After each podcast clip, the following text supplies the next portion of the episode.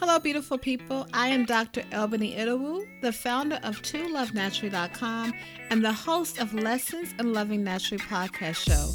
I would say the lesson that I am still learning is the fact that a perfect situation will cost you your peace of mind.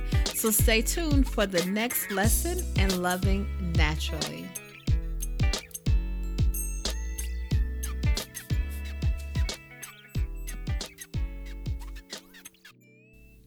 Hello, beautiful person, and welcome to this episode of Lessons in Loving Naturally. I am so happy that you're joining me on this episode. This is going to be a quick episode to give you some words of encouragement that will hopefully help refuel your spirit.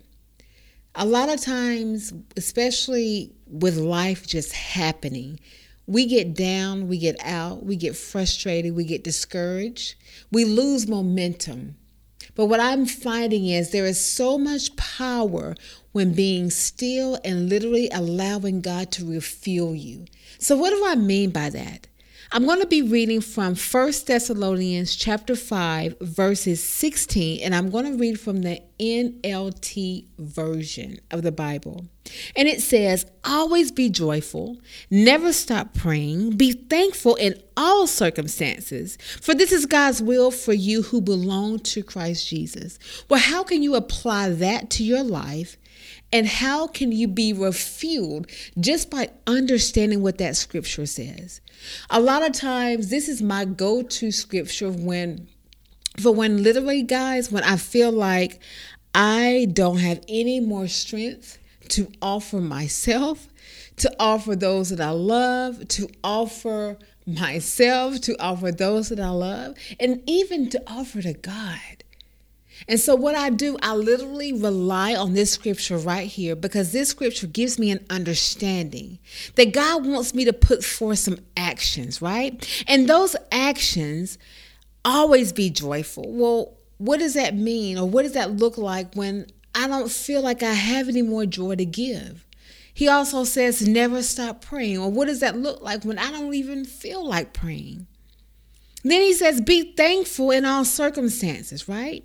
For this is God's will for you who belong to Christ Jesus. So when Paul is giving this advice, he is literally giving us insight into what we need to do in order to be refueled by the Holy Spirit, be refueled by God. So, does it happen automatically? My past experience, it doesn't. It's literally a position of meditating on this scripture, allowing God to use this scripture to encourage me, allowing myself to be still and feel whatever I need to feel, and allowing God to speak to me and meet me wherever I need Him to at that very moment.